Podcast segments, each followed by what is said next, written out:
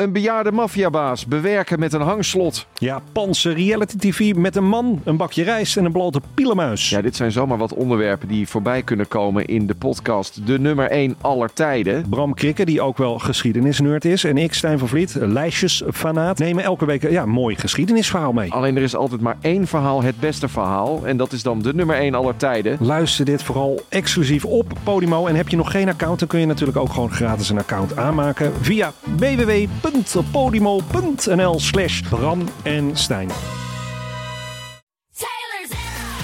Hoe komen we toch bij het idee dat Taylor Swift gewoon een meisje met een gitaar is?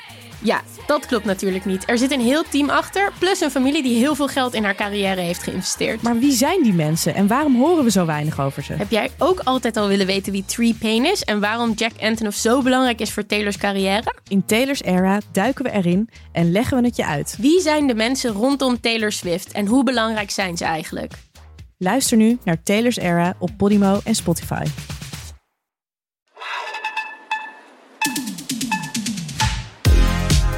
Welkom bij Schaamteloos Randstedelijk. De podcast over alles dat je wel bent, maar niet wil zijn. Mijn naam is Doortje Smithuizen, tegenover mij zit Perre van den Brink.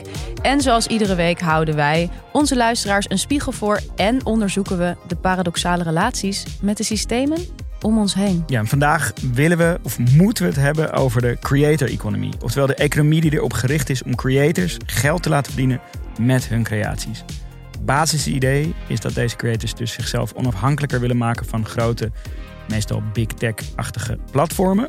Dus dat zij eigenlijk het geld rechtstreeks in hun zak zien vloeien in plaats van dat het uh, naar Silicon Valley gaat. Maar waar staan we een paar jaar later? Zijn die creators echt onafhankelijk geworden? Of was het toch een beetje een grote illusie?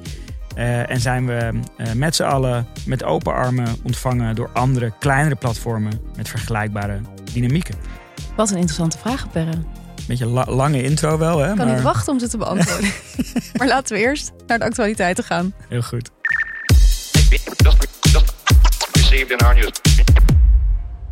Een hele belangrijke actualiteit. Ja. En ik voel me een beetje schuldig of zo dat we dit relatief... Nu pas ja, vertellen. We mogen het nu pas vertellen. We mochten het al een tijd vertellen, maar we vertellen het nu. Uh, 6 juni staan wij in de Kleine Comedie. Ja, toch wel een ongelofelijke mijlpaal. Hè? Echt zo ontzettend leuk. En ja. uh, die kaartverkoop is nu een kleine twee weken of zo live gegaan. Mm -hmm.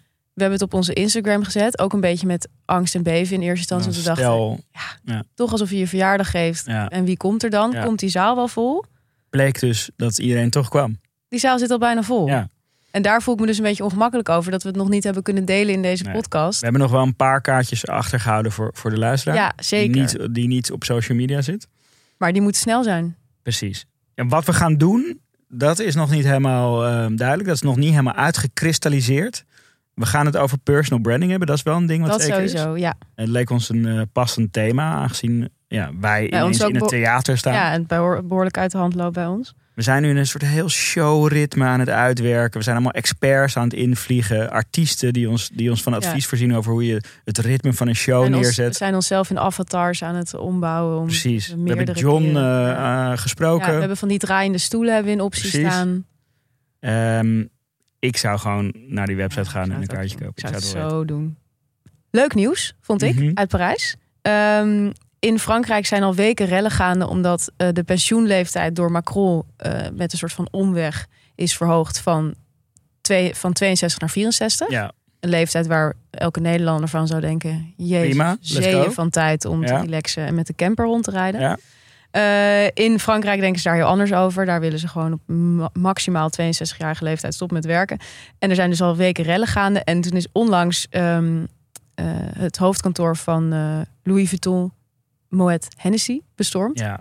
Uh, dat uh, bedrijf wat natuurlijk van de op dit moment, ik weet niet of hij nog steeds rijkste man ter wereld is, maar dat, dat fluctueert een beetje. Ja, dus Elon in ieder geval top drie. Ja, precies. Hij was toen even de rijkste man, maar dat was vooral volgens mij omdat die aandelen van Musk gewoon enorm Ja. waren gekelderd. Ja, gezien de staat van Twitter zal hij waarschijnlijk nog steeds rijk. Ja, hij is misschien nog wel nog steeds rijkste man, maar goed, die maakt dus bekend dat ehm, het, het bedrijf een recordwinst had gemaakt in het eerste kwartaal van dit jaar. Ja. En dat was dus voor die eh, protesterende mensen in Parijs reden om spontaan eh, dat hoofdkantoor te bestormen. Ze zijn ook echt naar binnen gegaan Ja. eh, met een paar met vlaggen en zo. Ik vond het echt Bastille 1789 all over again, maar dan een soort van make it fashion. Ik zou hier een soort van renaissance schilderij van willen. Oh, geweldig. En ik wil ook die documentaire, eh, weet je wel, die je hebt gehad over de bestorming van het Capitool. Ja, Die wil ik ook hierover. En dan wil ik ook Bernard Arnault echt horen van wat, hoe dit nou voor hem was. Ja, een soort maga, but make it fashion. ik vind het echt vet. Ik, eh, Ja, ik ik, vond- ik, ik vond het echt een heel, heel cool Ik nieuwsfeit. vond het ook mooi. Ik, vond het, ik, ja, ik wil dus echt dat, dat iemand dat schilderij... Of ja, je hebt, je hebt volgens mij ook zo'n Instagram-account van foto's die per ongeluk lijken op renaissance schilderijen. Ja, ja. Daar, moet, Ja, daar, ja. daar moet dit naartoe. Ja, zo'n gast met zo'n rode vlag. En die, Ja. eh, die vakbondsleider die heeft Ja. ook gezegd van... Nou, je weet al waar je het geld kan halen toch? Om die eh, twee jaar pensioen te compenseren hier Ja, bij Arnaud. precies. Ligt voor het grijpen. Wat ook voor het grijpen ligt. Nou, ik, heb, ik, ik heb dus, ehm, zoals iedereen inmiddels wel weet, hou ik van premium mhm. dingen. en van kinderen. Premium ervaringen en van kinderen. maar dat hele premium ding kreeg zoveel reacties van, van luisteraars ook. En iedereen, dat, ja, ik werd een beetje premium perren. Dus toen dacht ik van, ja, ik moet even easy on the premium gaan. Eh, ik ga het woord iets minder eh, eh, bezigen. Gaat goed? Maar toen kwam er ineens een product in mijn leven dat ik dacht: nee, ik moet helemaal niet easy aan de premium gaan. Ik ben dit. ja, dit is toch echt wie ik ben. ik vind het heel mooi hoe je dit inleidt. Ik denk dat de luisteraar echt aan je lippen hangt. Ga Ja. door. Ja, het, het, product waar ik, waar ik het over heb is een, misschien een onverwacht product in, in deze context. Maar het is namelijk een rammelaar. Ja, nu begrijpen mensen pas waarom ik dat net zei over die kinderen. Precies, dat leek eigenlijk precies. heel raar. Nou, ik heb dus een, een, ehm, een dochter. Eh, die is nu bijna eh, zes maanden oud. En die heeft eh, een rammelaar gekregen. Zoals veel baby's dat eh, Mhm. krijgen. Maar deze rammelaar... Populair onder baby's. Ja, ik zit nu ook weer naar een foto van die rammelaar te kijken. Ik vind hem bijna gewoon ontroerd. Het is zo'n mooi product. Beschrijf het even. Eh, ja, wat we zien is, is, een, is een heel mooi ehm, vormgegeven houten eh, rammelaar. En het dingetje wat rammelt is een, is een hele mooie koude edelsteen. Kristal, ja. Ehm, en als je die, dat, dat, dat, dat edelsteentje, dat zit aan een, ja, daar zit een soort sta, houten staafje doorheen.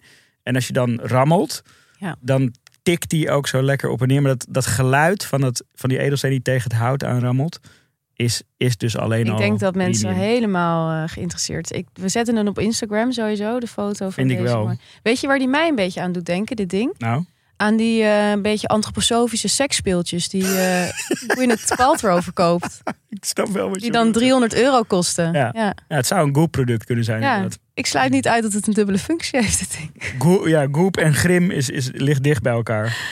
Ontzettend leuk. Dankjewel. Graag gedaan.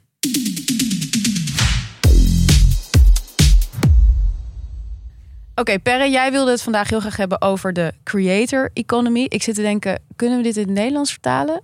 Makers, economie. Makerseconomie? klinkt heel saai.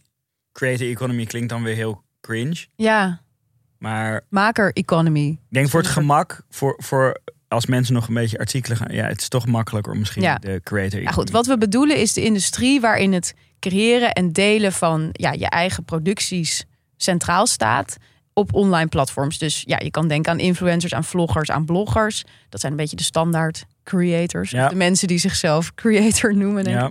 Maar het zijn natuurlijk ook podcasters, zoals wij. wij zijn ook creators. Wij zijn ook creators Ja. natuurlijk. Eh, maar ook fotograaf, muzikanten. Maar ook hè, als we meer naar het eh, wat kinkier hoekje van de creator economy gaan. De onlyfansers en eh, iedereen die op Patreon op die manier zijn geld verdient. Gameontwikkelaars, mensen met een nieuwsbrief. Nou, et cetera. Je kan het zo gek niet bedenken of er is wel een creator economy aan vastgemaakt. Ja. Wat, eh, wat vind jij nou ten eerste zo interessant aan deze ontwikkeling? Wat ik interessant vind, ik, ik, ik hou er gewoon, ik hou van underdogs. Dus, dus als er grote systemen zijn en mensen daar tegen in opstand komen, dat vind ik gewoon top. Mensen die bezig zijn met de paradoxale relatie met systemen om hen heen. Dat bedoel onze, jij? Onze luisteraars. ja. Nee, maar ik hou ben er ik gewoon ook van. dol op, op dat soort mensen. Ja, maar als mensen het heft in eigen handen nemen. Als mensen Ja. gewoon zeggen van oké, ik neem ontslag en ik ga dit doen. Of, En dat is wat er gebeurt met de creator economy, vind nou, jij? dat is wel dat je. Kijk, meest, meestal is het. Het is toch een tegenreactie op bestaande systemen. Toch? Van Mm. je, je bent bijvoorbeeld iemand die veel volgers op Instagram heeft. Eh, laten we dat even als uitgangspunt nemen. Eh, en op een gegeven moment heb je dan toch ineens de realisatie van: oké, dus al deze mensen die ik heb opgebouwd, daar heb ik jarenlang over gedaan. in feite is dat niets meer dan een database met e-mailadressen. Ja, En nog meer datapunten daarom vast trouwens. Maar laten we eh, die e-mailadressen als uitgangspunt nemen. Van wie is die database? nou ja, dat is de vraag, toch? Als het over die Ja, creator het, ja, het antwoord is niet van jou. Ja, Eh, en, en dat is wa- wat deze beweging ook op gang heeft gebracht. Van oké, maar het zijn mensen die mij zijn gaan volgen. Maar ja. ik, kan, ik kan niet die mensen een mailtje sturen als ik dat wil. Nee, precies. Dus eigenlijk wat jij de interessante beweging vindt binnen die creator economy is dus niet zozeer het klassieke model van de influencer die eh, op Instagram volgers bij elkaar spokkelt en vervolgens geld gaat verdienen aan sponsored posts. Eigenlijk maar meer de mensen die bijvoorbeeld met zo'n Substack of zo'n Patreon nu gaan kijken hoe kan ik nou dichter bij mijn eigen volgers staan, een gevolg eh, opbouwen waarmee ik ook echt direct geld kan verdienen. Ja, En misschien minder ja, aan de leiband lopen van een groot tech-platform. ja dus ik hou gewoon van, van die independence. Weet je, gewoon mensen die zich losweken van dat soort, dat soort dingen. En dat, dat ligt onder die creator economy. En daarom vind ik het gewoon super interessant. Maar ehm, hè, dat, dat, die gedachte, dat is één ding. Maar wat in de afgelopen jaren eh, ehm, eh, is een beetje is ontstaan, is dat er eigenlijk gewoon alternatieve platformen Ja. zijn ontstaan. Die, die een service bieden om die gedachte in te vullen. Ja. Denk aan iets als Substack. Maar dan kun je eh, een paar jaar later kun je ook afvragen van ja, is dat niet Is gewoon... er iets veranderd? Ja, het is precies. een beetje dat anticapitalistische platform waar je een abonnement op kon Ja, nemen. waar je het ja, over exact, exact, Ja, nee, maar dat is ook heel erg het gevoel wat ik heb. Dus we willen eigenlijk onderzoeken, is dat zo en, en kunnen we daar buiten? Ja, Maar eh, voordat we eh, dat gaan doen, eh, wij zijn ook nog niet helemaal los hè, van de kapitalistische systemen Nee. die ons stand houden. Dus we gaan even naar het eerste reclameblok van deze aflevering.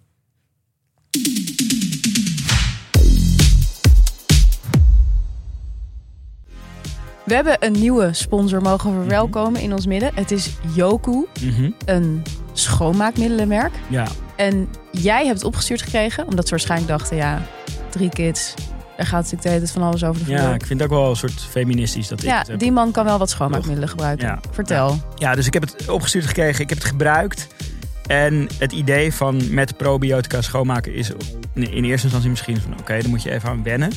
Maar eigenlijk eh, effectief betekent het wel dat bacteriën gewoon langer wegblijven na het poetsen met eh, eh, probiotica. Oké. Volgens mij zegt Science dat het zeven dagen langer functioneel is. Nou, als science het zegt. Ja, ja bij mij thuis wa- was iedereen vooral fan van, van de Allesreiniger. En Yoku is een Belgische start-up. Opgericht door iemand die eh bio-ingenieur is. eh, en die eigenlijk zijn passie heeft gevonden in microben en bacteriën. En Geweldig. hoe die het huis rein kunnen maken. Dus wil jij nou ook op een gezonde en ecologische manier schoonmaken bij jou thuis? Dus gebruik dan Yoku. En daar hebben we een mooie aanbieding voor, namelijk 20% korting op je eerste bestelling met de code schaamteloos. Bestellen kan via yoku.nl, dat is Y-O-K-U-U.nl. En de link staat natuurlijk ook in onze show notes. Wa- Wat wel geinig is aan, ehm, aan die creator economy, dat het eigenlijk heel erg. Er zijn twee essays die geschreven zijn door de jaren heen, die best wel veel invloed hebben gehad op het idee van die eh, creator economy. Eh, de eerste is, is van eh, een van de oprichters van Wired, dat tijdschrift, Kevin Kelly. En die schreef eigenlijk in 2008, dus dat is inmiddels ook al 15 jaar geleden, Ja, eh, toen, die, toen die platformeconomie nog ja, wel op gang al was, maar ook weer niet zo ver geëvalueerd was, schreef hij een stuk dat heette Thousand True Fans. En daarin stelt hij eigenlijk ehm, ja, twee punten eh, voor mensen die, die geld eh, verdienen met hun, met hun creaties. Wat hij zegt daar is, je moet je gaan richten op de superfan. Dus mensen die echt fan zijn van jou en eigenlijk al jouw werkzaamheden eh, tof vinden. Als je daar op die mensen 100 dollar per jaar winst kunt maken en je hebt duizend van dat soort mensen, dan heb je een ton. Eigenlijk een hele soort mooie rekensom. gedachte. Heel mooi, Een heel goede mooi rekensom. uitgerekend van Wired. Maakt Ja, het heel tastbaar Ja, voor, de, voor de mensen. concreet, ja. Maar op zich zit daar natuurlijk wel een. een, eh, het, het maakt het wel heel simpel of zo. Ja, En het tweede punt dat hij, dat hij maakt in dat stuk is van je, je moet een directe betaalrelatie met deze mensen aangaan. Dus niet via derden, geen labels, geen uitgevers, geen studio's, geen winkels. Wat jij maakt moet rechtstreeks naar deze mensen gaan. En dit is ook best wel voor dat hele direct-to-consumer. Ja, het was wel een soort visionair Ja. idee. Ja, dit was toen... eh, Eigenlijk legt hij uit wat nu al die platforms verkopen. Maar eigenlijk verkopen ze het dus niet helemaal. Want zoals zo'n Patreon en zo'n Substack, die nemen allemaal een fee.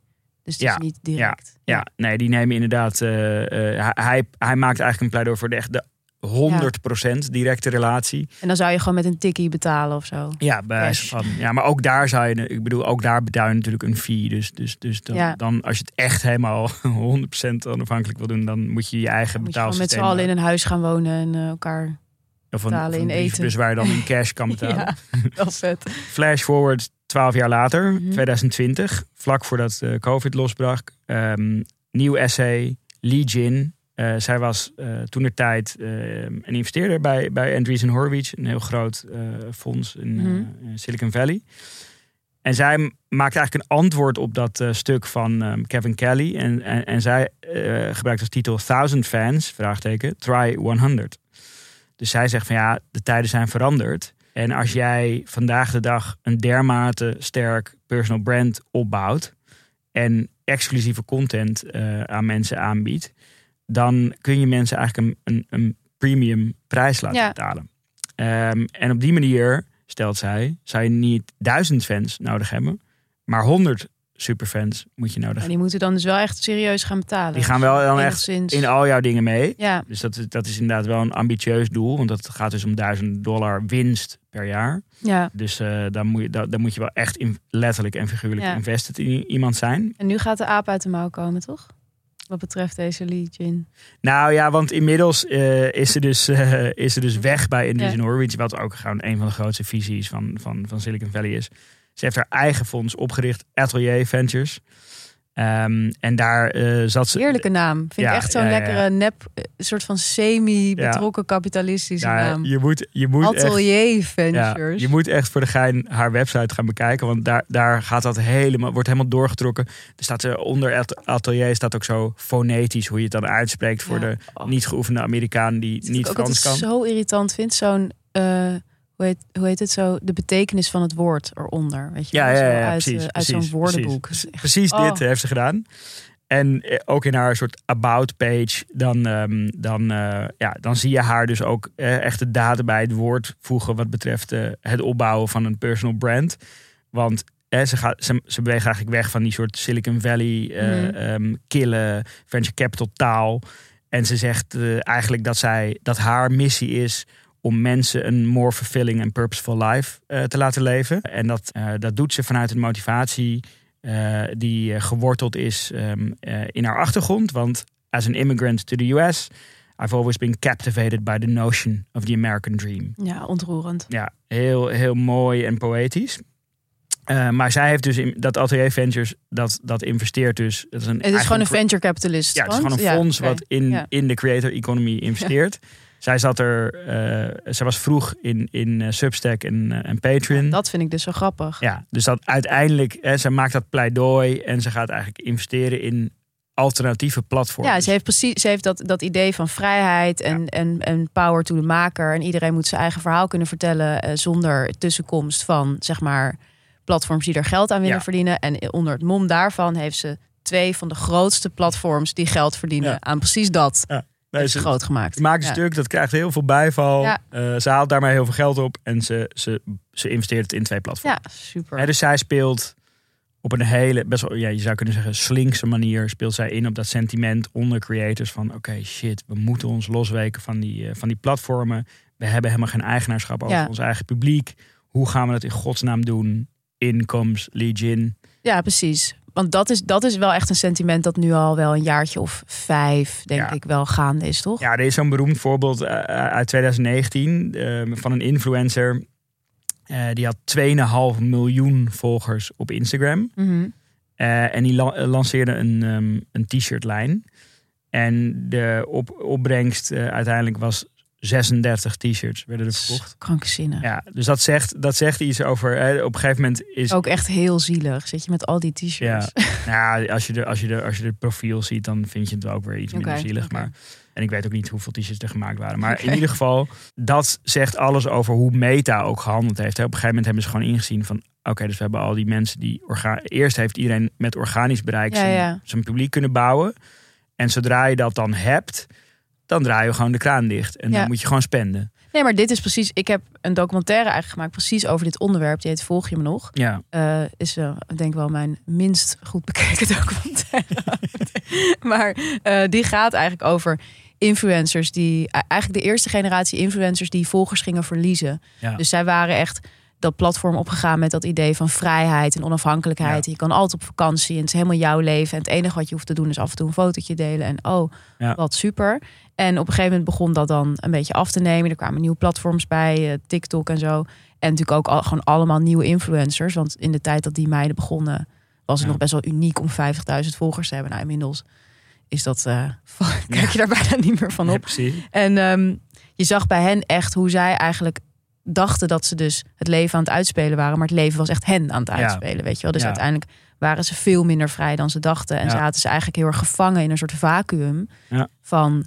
ik moet dingen delen, maar het, het, het lukt me niet meer om, om, om het, het, het succes te halen wat ik eerder had. Maar ze hadden ook totaal niets om op terug te vallen. Want ze Nee. hadden hun school niet afgemaakt. Ze hadden geen ander werkervaring. Ze hadden echt alleen maar dat platform. Ja. En dat is denk ik ja, het gevaar van die, van, die, van die grote social media platforms. En ook iets wat meerdere mensen nu wel inzien. En ehm, ja, zich ook wel zorgen over maken voor zichzelf. Ja, ik, ik- toen ik bij Vice eh, werkte, eh laat zeggen, ik denk dat dit 2015, 2016 was of zo.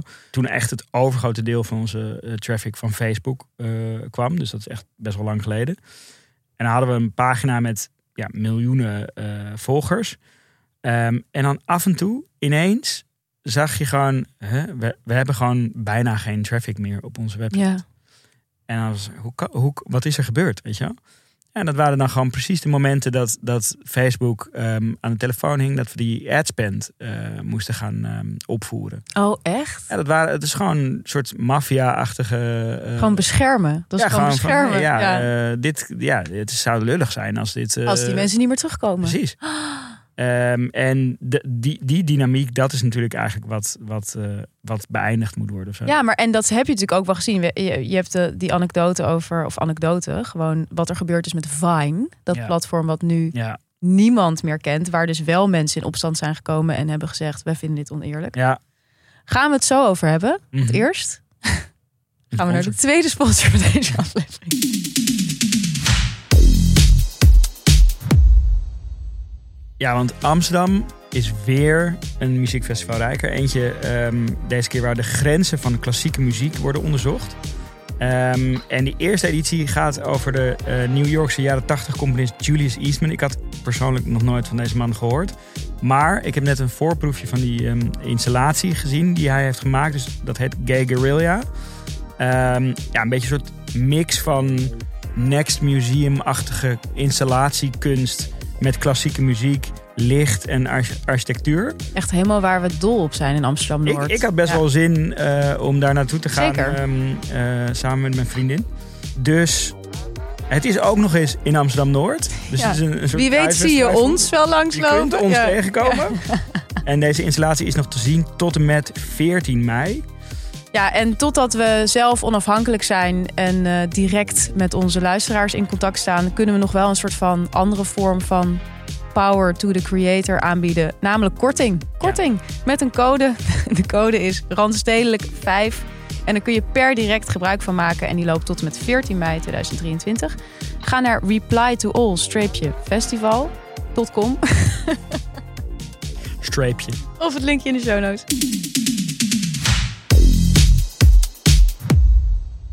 Ja, we hadden, het, we hadden het over Vine. En dat, Ja. ik, ik moet zeggen, ik kende deze um, anekdote niet. Ik heb nadat je het vertelde ook een stuk erover gelezen. Echt geweldig verhaal. Ja, het is, het beetje echt schetsen? een van mijn favoriete verhalen. Omdat het eigenlijk het enige moment is voor mijn gevoel dat er in de wereld van techkapitalisme een soort van marxistische Revolt. opstand is Ja. geweest. Ja. Vine was een, eh, dat was een videoplatform van, eh, van Twitter. Dat was een Mhm. tijdje heel populair. Een beetje zo, ja, 2013 of zo. Ja. Ja, het was echt een soort twee maanden, Voor je gevoel was het twee maanden. Het zal iets langer zijn geweest. Maar het was, ja, het was eigenlijk een soort, zeven seconden video's. ja, het was een soort TikTok avant la Ja. eigenlijk. Ja. Eh, maar goed, dat, dat kwam best wel snel op. En er waren daarop ook echt een aantal soort van, ja, dat heette dan Viners. Dus grote makers op Vine die gewoon echt onwijs populair waren. Ja. En echt miljoenen volgers hadden wereldwijd. Ja. En ehm, op een gegeven moment kwamen er dus andere platforms op. YouTube werd heel groot.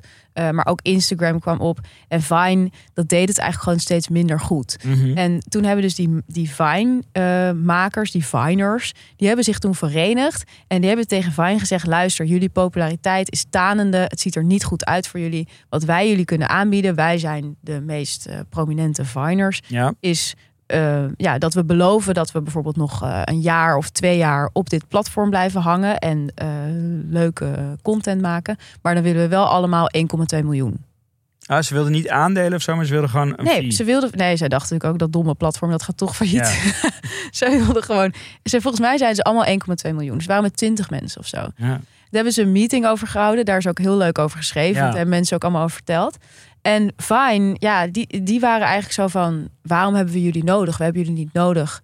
Hoe Als kan je dat niet inzien? Ja, ik denk dat ze gewoon dachten: er zijn zoveel mensen eh, die Morgen populair kunnen worden. Ja, morgen zijn er nieuwe of zo.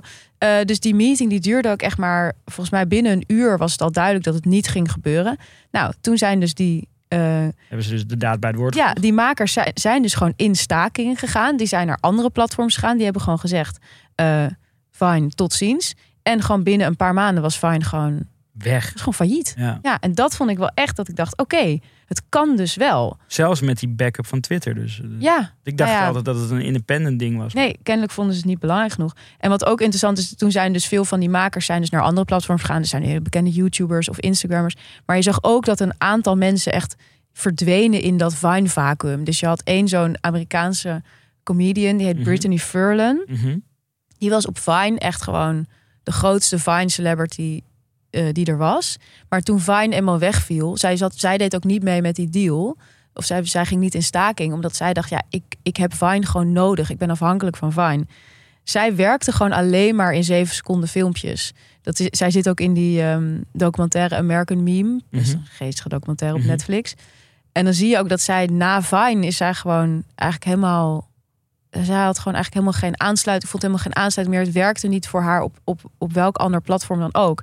En inmiddels is ze eigenlijk alleen nog bekend als de 30 jaar jongere vrouw van Tommy Lee. Ook, Die ex, die ex van Pamela Anderson. ook een accomplishment. Ja, ook iets om trots op te zijn. Op Je zou zeggen dat ze misschien een soort, soort retro... Ja, ongetwijfeld TikToker. krijgt zij ook wel weer een reality serie of zo. Maar het is wel interessant dat het dus... Het werkt ook niet voor iedereen, zo'n zo'n opstand.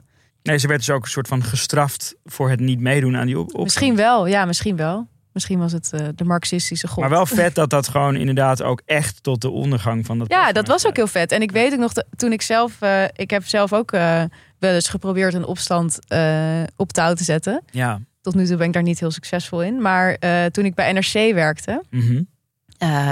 Ik, ik, werk, ik heb daar altijd als freelancer, of ja, vaste freelancer heette Ja. dat dan. Eh, heb daar altijd zo gewerkt. En op een gegeven moment, toen ik daar denk ik twee, twee jaar of zo zat. Wat betekent dan vaste freelance? Ja, dat je gewoon, eh, gewoon een verkapt dienstverband was het eigenlijk gewoon. Dus je hebt eigenlijk geen zekerheden, maar er wordt wel de hele tijd op je gerekend. Dat was wel in feite waarvoor je door de Belastingdienst in, eh aangepast ze- kan worden. Ja, nee, ja, precies. Dat was wel hoe ik het ervoer op een gegeven moment. Maar het was natuurlijk wel altijd mijn droom om bij een krant te werken en zo. Dus het duurde best wel lang voordat ik door had dat ik eigenlijk een beetje werd Dat verneukt. finer Ja, dat ik een finer was eigenlijk.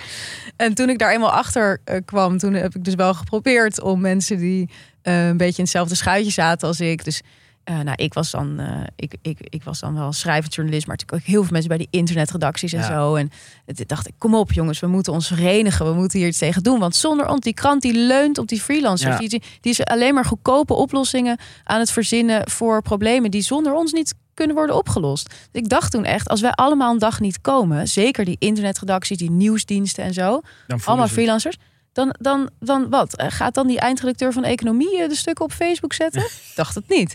Dus ik wa- was, dat, ik was daar heel erg mee bezig. Eh, dat lukte niet.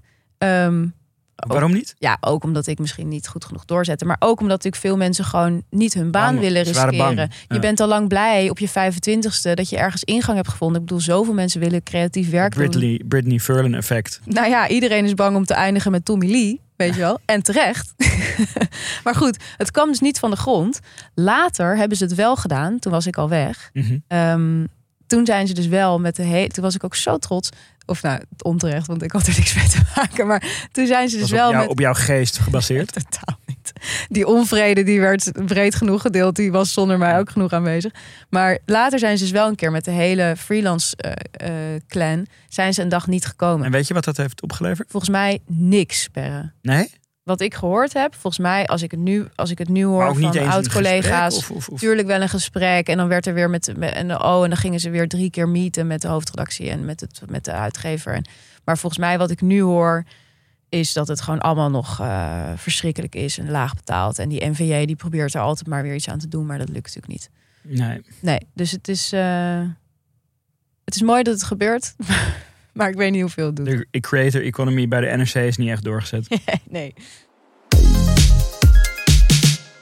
Ja, en eh, ook een beetje eh, vanuit dit soort sentimenten eh, zijn er dus nieuwe initiatieven ontstaan. Dus denk aan eh, Patreon en in Nederland ook Petje Af, de, de soort Ja. Nederlandse versie daarvan.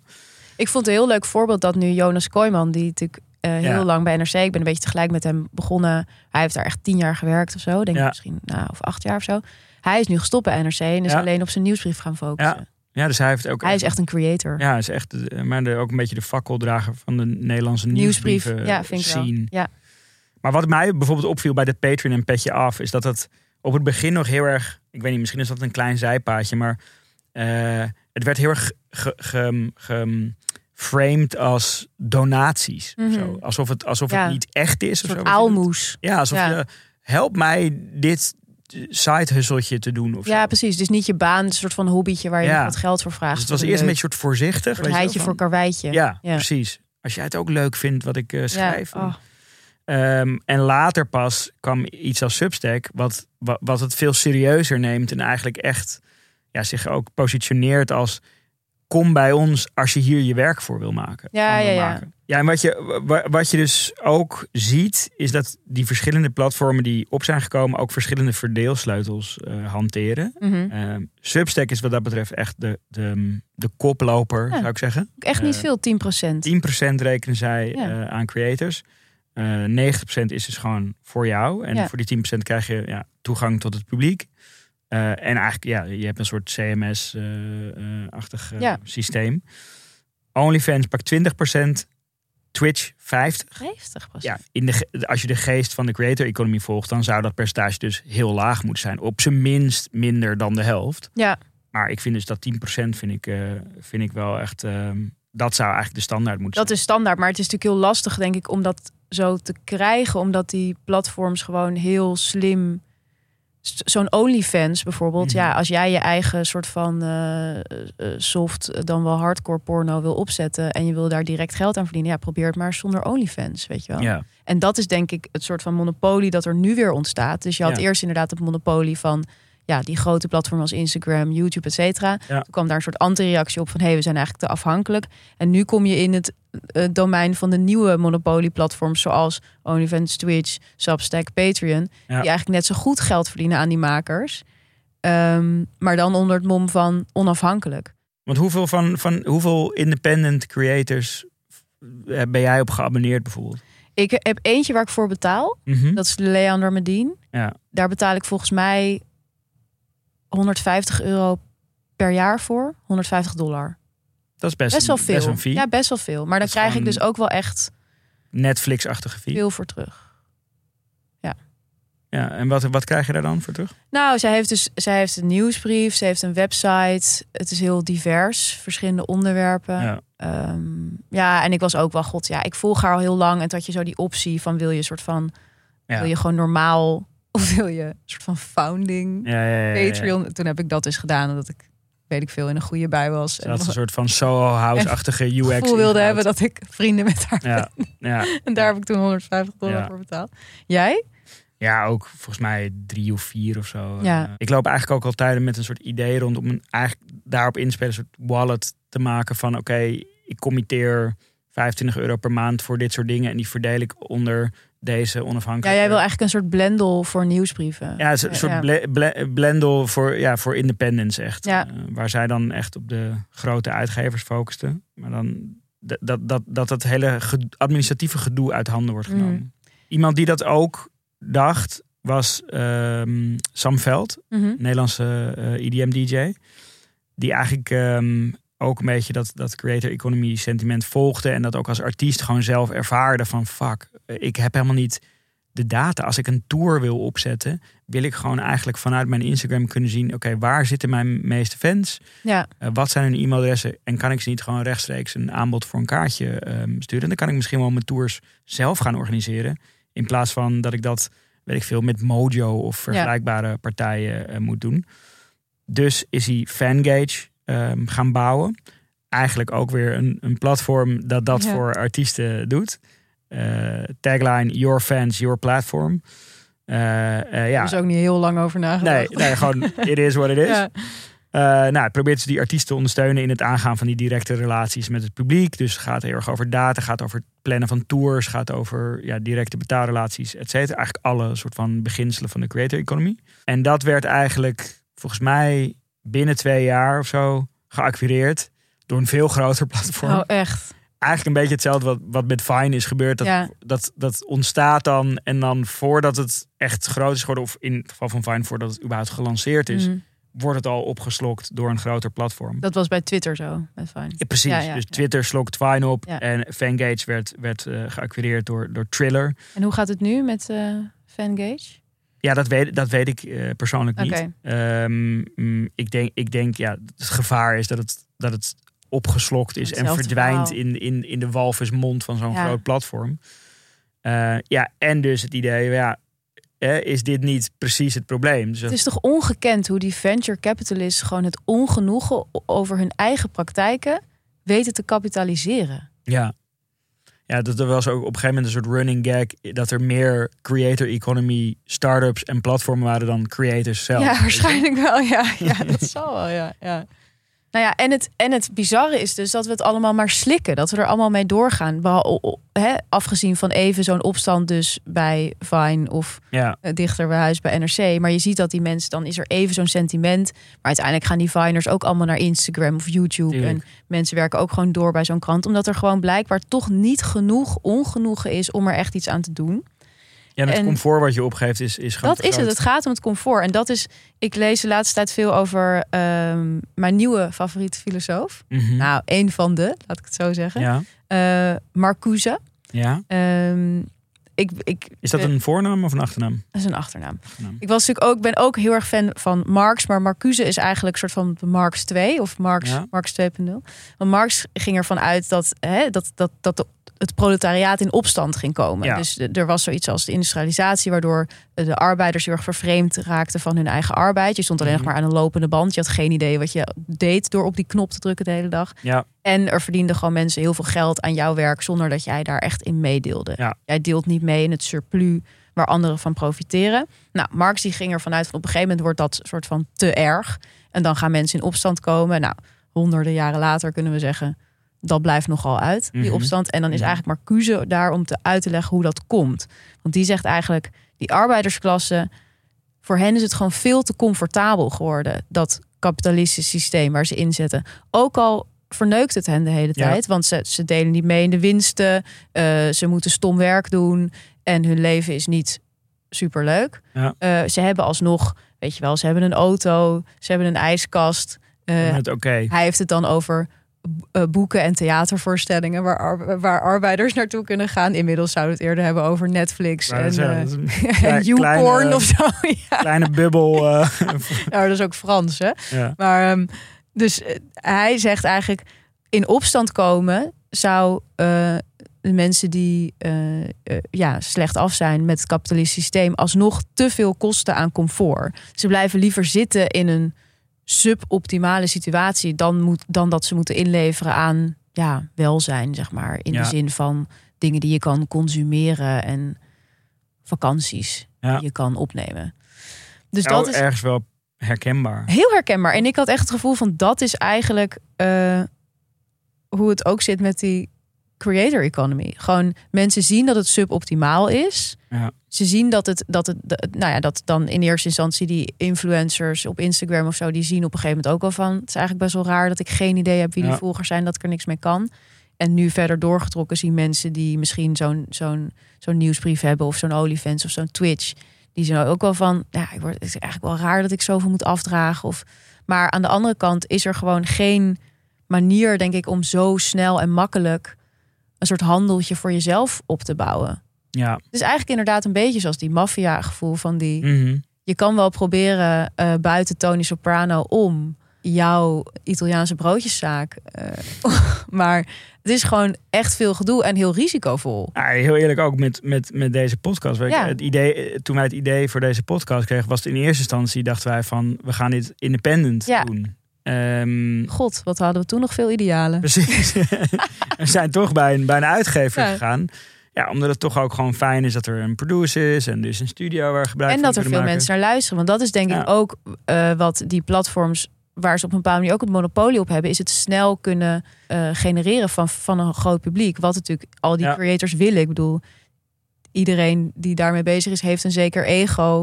En op het moment dat dat wordt gestreeld in de vorm van Ja. luisteraars of kijkers of whatever, dan is dat, dan voelt dat als succes. En wat is de, dus, de, dus jij vindt gewoon Marcuse dan heel accuraat? Eh, nee, Marcuse is gewoon die, die, ja, die is in die zin gewoon wat pessimistischer. Ja. Marx die had nog wel het idee, eh, hè, zoals ik, op mijn eh Ja, twee- precies. 2, 23ste van jongens, we gaan dit toch niet over onze kam laten komen, we gaan dit toch niet doen. En inmiddels denk ik, denk ik en Marcuse ook, ja, het is wel begrijpelijk. Ja. Ja, dus Mar- Marx is, is, is, is de bestorming van LVMH is. nou, dat is, daar word je dan weer hoopvol van, Ja. weet je wel. Dat je denkt, eh, god, zouden wij hier straks bij dag en nacht ook met de rode vlaggen staan. Met de zeg van Tim de Gier, laat ons eens meedelen in die miljoenen van Podimo. We hebben hier na een meeting met ze, dus who knows. Nou, jullie horen het volgende week. Als wij er volgende week niet meer zijn, Dan weten jullie wat dan weten jullie waarom. En eh, we houden het spannend. En eh, tot die tijd eh, zien we jullie in de creator economy. Tot, tot in de creator economy. Bye.